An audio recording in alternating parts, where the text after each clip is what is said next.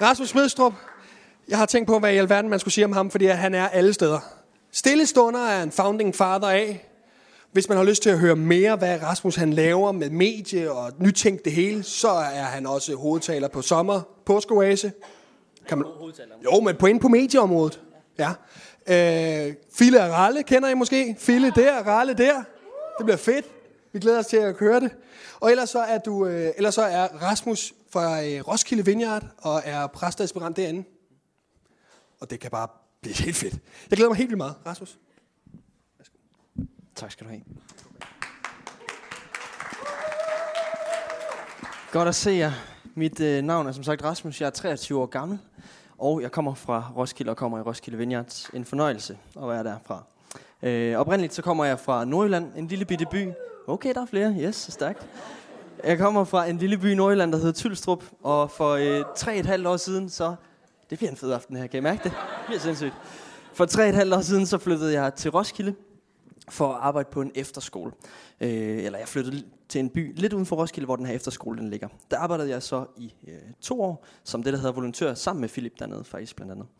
Øh, sindssygt fed oplevelse. Jeg fik lov til at være noget for en masse teenager, og det var virkelig, virkelig godt. Derefter så flyttede jeg ind til Roskilde by. Så fik jeg arbejde på en café. Var der i halvandet år. Og nu er jeg lige stoppet. Jeg er lige gået selvstændig med min egen virksomhed, med video og fotograf. Og øh, det er super nøjeren, men det er også meget fedt. Øh, det betyder sådan i praksis, at jeg drikker virkelig meget kaffe og tjener ikke rigtig nogen penge. Øh, men, men, men til gengæld så er jeg min egen boss, så det er meget sjovt.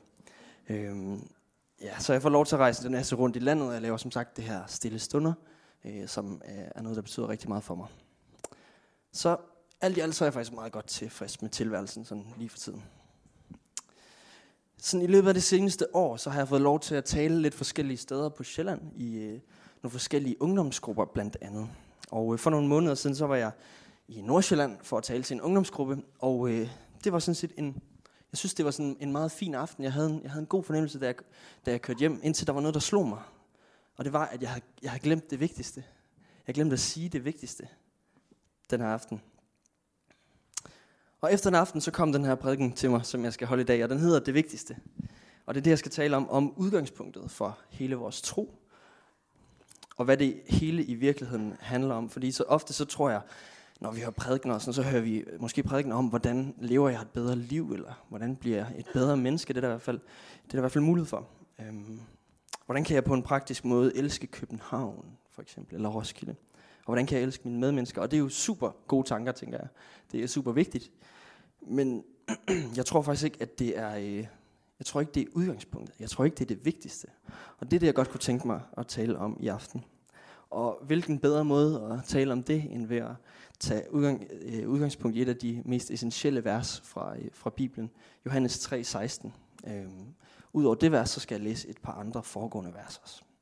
Men hvis I kan vil følge med her på skærmen, så starter jeg fra Johannes 3, vers 1. En aften efter mørkets frembrud kom en af de jødiske ledere, en fariser ved navn Nikodemus, for at tale med Jesus. Mester, sagde han, vi er klar over, at Gud har sendt dig, for ingen kunne gøre de mirakler, du gør, hvis ikke Gud var med ham. Der sagde Jesus, det siger jeg dig, det er kun, hvis et menneske bliver født igen, at det kan komme ind i Guds rige. Hvad mener du, udbrød Nikodemus. Et voksen menneske kan da umuligt komme ind i sin mors mave igen og blive født endnu en gang. Jesus svarede, det siger jeg dig, det er kun hvis et menneske bliver født af både vand og ånd, at det kan komme ind i Guds rige. Et menneske føder et menneskebarn, men Guds ånd føder et åndeligt barn. De snakker lidt videre her. Nikodemus forstår ikke rigtigt, hvad der sker. Øhm, det springer vi lige lidt over, og så går vi til vers 14. Ligesom Moses løftede, det er Jesus, der taler, ligesom Moses løftede korslangen op og satte den fast på en stang ude i ørkenen, og de, der så hen på den, reddede livet, sådan skal menneskesønnen også løftes op, op. Så enhver, der ser hen til ham og tror på ham, vil få det evige liv. Gud elskede nemlig verden så højt, at han gav sin eneste søn, for at enhver, der tror på ham, ikke skal gå fortabt, men få det evige liv. Gud sendte ikke sin søn til verden for at dømme verden, men for at verden gennem ham kunne opleve frelse. Jeg vil gerne lige bede en bøn. Åh, far, tak for dit nærvær. Tak fordi du er lige her, far. Og tak fordi du vil os noget i aften, far. Tak fordi du vil det enkelte menneske noget i aften, far. Jeg beder dig rør de hjerter, der har brug for at blive rørte og helt brudte hjerter, far. Så vi inviterer dig med her, Gud. Amen. Jeg elsker at være til polterappen. Hvor mange har haft en polterappen herinde? Jeg skal bare lige høre. Ja, der er en del.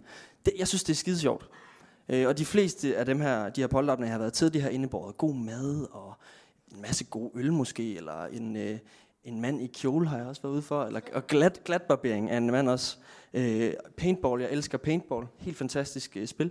Go-kart og en masse sådan drengehygge. Det synes jeg, det synes jeg er fantastisk. Øh, for et par år siden, der var jeg til en polterappen. Øh, og den polterappen, den har virkelig sat sin dybe spor i mig. Øhm, for det første, så missede jeg den her morgenmad, som man typisk får. En god morgenmad. Den missede jeg. Det var en, det var en dårlig start der. Det kunne jeg allerede mærke. Det bliver det er spændende det her. Jeg ved ikke, om det kommer til at gå. Og for det andet, så kendte jeg ikke så mange mennesker. Jeg tænkte, det kan jeg godt overleve. Det, det, det går nok. Øh, jeg er okay til at snakke med mennesker osv., så, så det skulle nok gå. Men jeg, om, jeg ankommer der om, øh, om dagen, om morgenen, og så finder jeg ud af, at det vi skal, det er, at vi skal ud og køre mountainbike. Og jeg tænker, nå, jamen, klokken er ni, hvor vildt kan det blive? Øh, det er nok bare sådan en stille og rolig hyggetur ind i skoven. Jeg tog virkelig fejl. Det er jo nok til dels det mest hårde og ydmygende, jeg nogensinde har oplevet. Fordi de her mænd, de tonsede bare afsted ud i den der skov, og jeg kunne, jeg kunne på ingen måde følge med. Jeg var virkelig en presset mand. Øhm, heldigvis, eller heldigvis, det var lidt synd for ham, men så var der en anden fyr, der også var ret presset. og det var jeg virkelig glad for. Han, jeg kørte bagerst, det skal jeg være ærlig om. Han kørte lige foran mig, og vi kommer kørende derinde i skoven, og så lige pludselig, så ved jeg, jeg ved ikke, hvad der sker, men han styrter forover cyklen og altså flyver over cyklen, og i det han lander, så går hans ben i krampe, og han ligger sådan, nah, øh, krise, og folk kom hen og strak hans ben og sådan noget. Det var, det var meget voldsomt. Øh, I hvert fald så var der en, der så sagde til den her fyr, Nå, må ikke, må ikke det er bedst, at du bare øh, kører tilbage til start og tager det stille og roligt. Og så sagde han, er der, er der ikke en, der kører med? Ja, der var jeg, der var jeg hurtigt til, det, var, det skulle jeg nok tage. Jeg skulle nok ofre den her ellers lækre, lækre og hyggelige mountainbike-tur. Øh, min pointe med den her historie, det er, at mit, mit billede af polterappen, det var så langt fra, hvad det her, den her polterappen, den, den indholdt. Det skal siges, at vi, var, vi spillede paintball senere, vi havde en god aften, og så videre, og det var faktisk en god dag. Men, men det her med mountainbike, det forstod jeg ikke. Jeg forstod ikke, at jeg skal hygge mig. Jeg skal da ikke dyrke motion.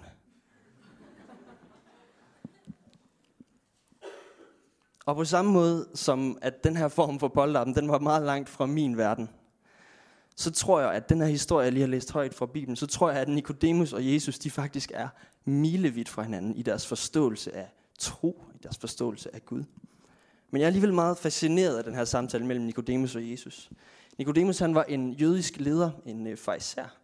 Han var klog, og han vidste alt, hvad der var at vide om ofringer, om renselse og hvordan man skulle leve et godt liv. Han har nok brugt det meste af sit liv på faktisk at lære alle de her lov og bud fra det gamle testamente. Så han kunne det nok udenad. Han ville nok være sådan en af Guds bedste børn. Høj status og klog og dygtig og vældig. Han vil sådan, I dag vil han nok måske være sådan lidt en jakkesæt fyr med, med styr på livet. Og dog så er der noget, der er begyndt at nage ham lidt. Han har observeret Jesus, og han har, han har sådan set, hvad han går rundt og laver. Alle de her forskellige tegn. Han har måske nogle dage i forvejen set øh, Jesus forvandle vand til vin. Han er klar over, at Gud må være med ham, fordi hvordan skulle han ellers kunne gøre alle de her ting? Og Nikodemus han er ikke stolt over det her, men han ender altså med at gå ud til Jesus midt om, ja, måske næsten om natten, i hvert fald mens det var mørkt, så der ikke var nogen, der så ham. For Jesus han havde på det her tidspunkt været ret kritisk over for farisæerne og de jødiske lærere. Han havde i rette sat dem mange gange. Han havde jaget alle de handlende ud fra tempelpladsen, så han var ikke populær. Han gik imod de her fariserer. Han var lidt af en ja, pain, pain in the ass. Men Nicodemus han var, blevet, han var blevet nysgerrig. Jeg tror, han kunne fornemme, at Jesus han havde et eller andet. Han havde noget mere at byde på. Der var noget, der var anderledes. Der var noget, han ikke kunne gennemskue. Og det konfronterer han Jesus med. Og Jesus han går med det samme i gang, og det er sjovt sådan at se, hvordan at de ja, er milevidt fra hinanden. De for, altså, Nicodemus fatter det ikke. Det er kun, hvis et menneske bliver født igen, at det kan komme ind i Guds rige. Og Nicodemus han er sådan, what? Det, kan man ikke. Jeg kan ikke komme ind i min mors mave igen, det bliver noget værre griseri. Jesus han prøver, han prøver igen at forklare, at det handler ikke om at blive fysisk genfødt, det er en åndelig genfødsel. Du skal fødes af helligånden osv. Men han forstår det ikke. Hvordan kan det give mening? Og så begynder Jesus at komme ind på, at han faktisk er Guds søn. Guds egen søn, som har været i himlen, som er kommet til jorden med et eneste formål. At elske og redde verden. Og så kommer det her legendariske og fantastiske skriftsted, som jeg virkelig godt kan lide. Og jeg tror på få ord, så beskriver det her skriftsted lige præcis det vigtigste.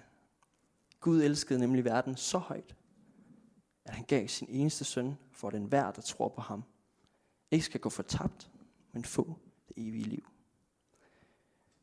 Guds kærlighed til verden og til det enkelte menneske, det er det vigtigste. Det er udgangspunktet. Og jeg tror, at der var noget, der gik op for Nikodemus i det her møde med Jesus. Jeg er ikke sikker på, at han blev fuldstændig overbevist om lige der. Men hvis man fortsætter med at læse i Johannes evangeliet, så ser man faktisk noget meget interessant. Man ser, at Nikodemus han, han optræder et par gange faktisk efterfølgende. Øh, en gang hvor i kapitel 7, hvor han, hvor han faktisk forsvarer Jesus lige pludselig over for de andre farisæer. Og da Jesus han var død på korset, så var det faktisk Nikodemus blandt andet, der tog ham ned af korset og lagde ham ind i graven. Så jeg tror, at Jesus satte noget i gang i Nikodemus. Og hvad var det så, han satte i gang? Hvad var det, der rørte ham? Og muligvis fik ham til at ændre perspektiv og ændre retning. Jeg tror lige præcis, at Nikodemus han opdagede og erfarede en kærlighed, som han ikke havde oplevet før. For Jesus han siger noget skældsættende. Og nogle gange så tror jeg, at vi kan tage det sådan lidt for givet. Men det, at der står, Gud elskede verden så højt, det er for vildt. Det er for vildt. Måske tænker du, det kan, det kan jeg da meget godt sætte mig ind i. Jeg synes, at verden er et lækkert sted. Mange søde mennesker, god musik, flot landskab. Lækkert. Og ja, det er jeg enig. Det er jeg enig med i. Der, der er mange gode ting. Men problemet er, at uanset hvor smuk den her verden kan forekomme, så, så er den altså bare fyldt til randen med syndige mennesker. Mennesker, som begår fejl. Blandt andet mig. Og lige siden syndens indtræden i verden ved begyndelsen, så har verden ikke været Guds helt enorme og fantastiske kærlighed værdig. Og jeg tror, det er rigtig vigtigt at få med det her, at uanset hvor fantastisk verden kan forekomme, så den er den altså fyldt med mennesker, der er onde. Der er måske et par gode mennesker imellem, men åh, der går bare ikke specielt mange minutter, så er den gal igen. Jeg kender i hvert fald mig selv og mine tanker øh, og mine handlinger. Så verden er altså ikke den her helt enorme kærlighed værdig. Men de gode nyheder er, at Gud elsker verden alligevel. Gud elsker onde mennesker. Er det ikke mærkeligt? Gud elsker dårlige mennesker, og vi insisterer på gang på gang på gang at løbe væk fra Gud og gøre, leve vores eget liv og hvad vi selv synes er lækkert. Og Gud han insisterer på gang på gang at indhente os og sige, hallo makker, jeg elsker dig. For der står ikke, der står ikke i det her skriftet, Gud elskede nemlig gode mennesker. Alle dem, der gør gode gerninger. Nej, der står heller ikke, at Gud elskede alle dem, der også elskede ham. Nej, Gud han elsker verden. Gud elsker alle. Alle mennesker. Også dem, der hader ham. Han elsker de mennesker, som aldrig nogensinde kommer til at elske ham tilbage. Og det, det er bare ikke en menneskelig kærlighed. Jeg ved ikke, om du kender oplevelsen af at have skyldfølelse, når du har gjort noget, du godt vidste var måske lidt dumt. Sådan en meget ubehagelig oplevelse, eller sådan en følelse, som nærmest kan gøre fysisk ondt på dig. Hvis der virkelig er noget, der nærer din samvittighed. Samtidig så tror jeg, at når vi taler om Jesus og hans død på korset, så degraderer vi det nogle gange til fysisk smerte tænker nogle gange, åh, det må have gjort ondt, da han, blev, da han fik de der søm igennem hænderne. Det tror jeg bestemt, det gjorde. Uh, det må have gjort ondt, da han fik den der krone på hovedet. Ja, det har jeg da ikke lyst til at opleve. Men hvis det bare var det, så er jeg så ked af at sige det, men der er rigtig, rigtig mange mennesker, der er blevet slået ihjel på værre måder i løbet af historien. Al den skyldfølelse, som du kan gå rundt med, hvis du lige vender tilbage til det billede der, med oplevelsen af at have skyldfølelse.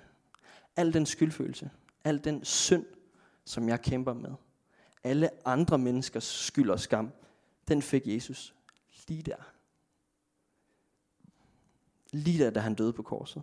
Al den vrede, som Gud havde mod mennesker og menneskers synd, tilbage i tiden, i nutiden og i al fremtid, den vrede, den fik Jesus lige der. Og Det tror jeg på er det vigtigste. Gud elsker mennesker så meget, at han gik igennem det for os. Hvis vi kort vender tilbage til Nikodemus og Jesus, så tror jeg, at de her ord, Gud elsker verden, jeg tror, de har blæst ham om kul, simpelthen. Han har brugt hele sit liv på at undgå synd, undgå syndige mennesker. Han har forsøgt at adskille sig fra verden, men nu vender Jesus helt fuldstændig op og ned på det. Han siger, jeg elsker den her verden. Hans Nikodemus livsværk må nærmest sådan falde fra hinanden. Han har brugt hele sit liv på at gøre sig fortjent til, at Gud vil elske ham. Han har kæmpet for at blive god nok til at være sammen med Gud, og pludselig, så er det overhovedet ikke det, det handler om mere. Pludselig vender Jesus op og ned på det. Så det vigtigste, det er altså ikke dine handlinger. Det vigtigste, det er den her kærlighed, som Gud giver dig. Det er udgangspunktet, og der må vi starte. Der er en klog fyr, der hedder N.T. Wright, som formulerer det på den her måde. All we can do is to look and trust. To look at Jesus. To see in him the full display of God's saving love. And to trust in him. Det synes jeg er meget, meget flot sagt. Jeg tror, at vi alle sammen vi længes efter kærlighed. Jeg tror, vi længes efter at blive elsket. Og vi oplever forhåbentlig også mange af os at blive elsket på en eller anden måde. Øh, familie, venner og så videre. Men dybest set, så tror jeg, at vi længes efter mere. En dybere kærlighed. En oplevelse af at være vigtig og værdifuld. Og være elsket ubetinget. Men vi er en del af en verden, hvor kærlighed bare skal fortjenes. Hvis du behandler dine venner dårligt, eller hvis du bare ikke investerer, investerer tid i venskabet, så mister du dine venner. Så mister de interessen for dig. Og hvis du behandler Gud dårligt, eller ikke investerer tid i ham, så mister han vel også interessen for dig. Slet ikke. Overhovedet ikke.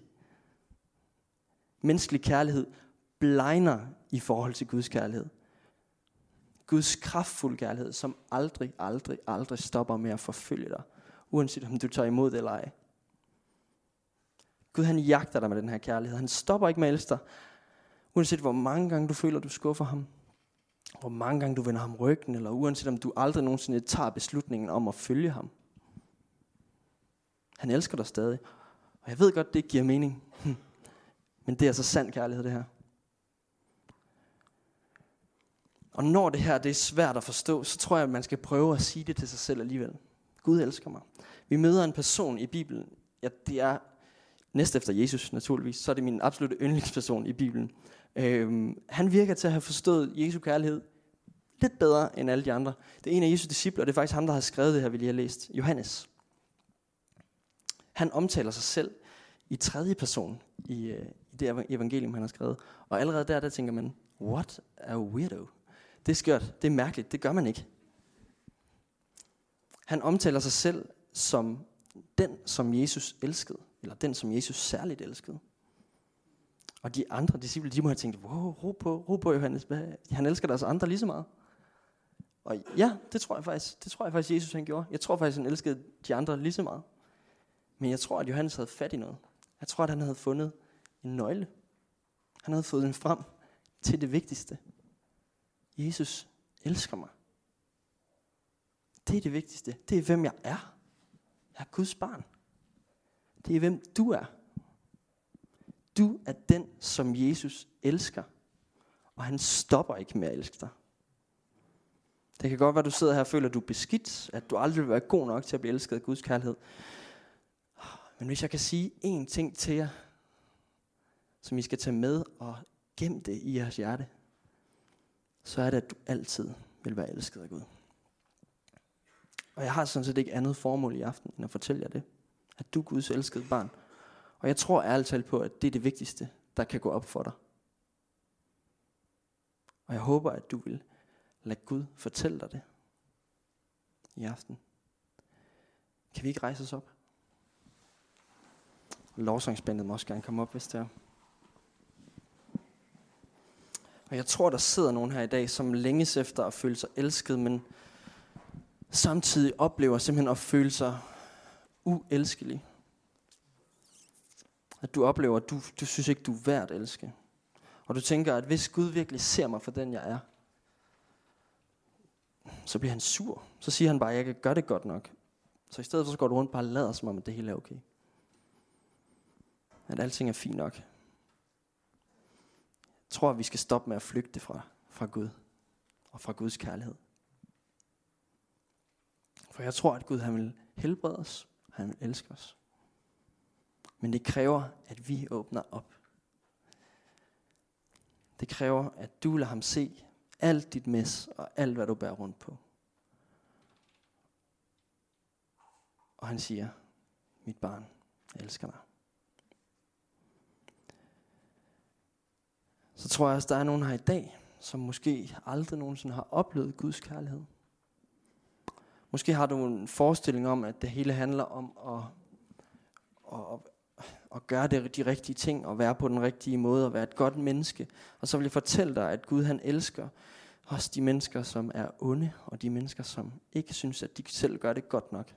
Han elsker dig helt vildt. Og jeg tror, at Gud han vil lade, sig, øh, lade dig opleve sin kærlighed i dag.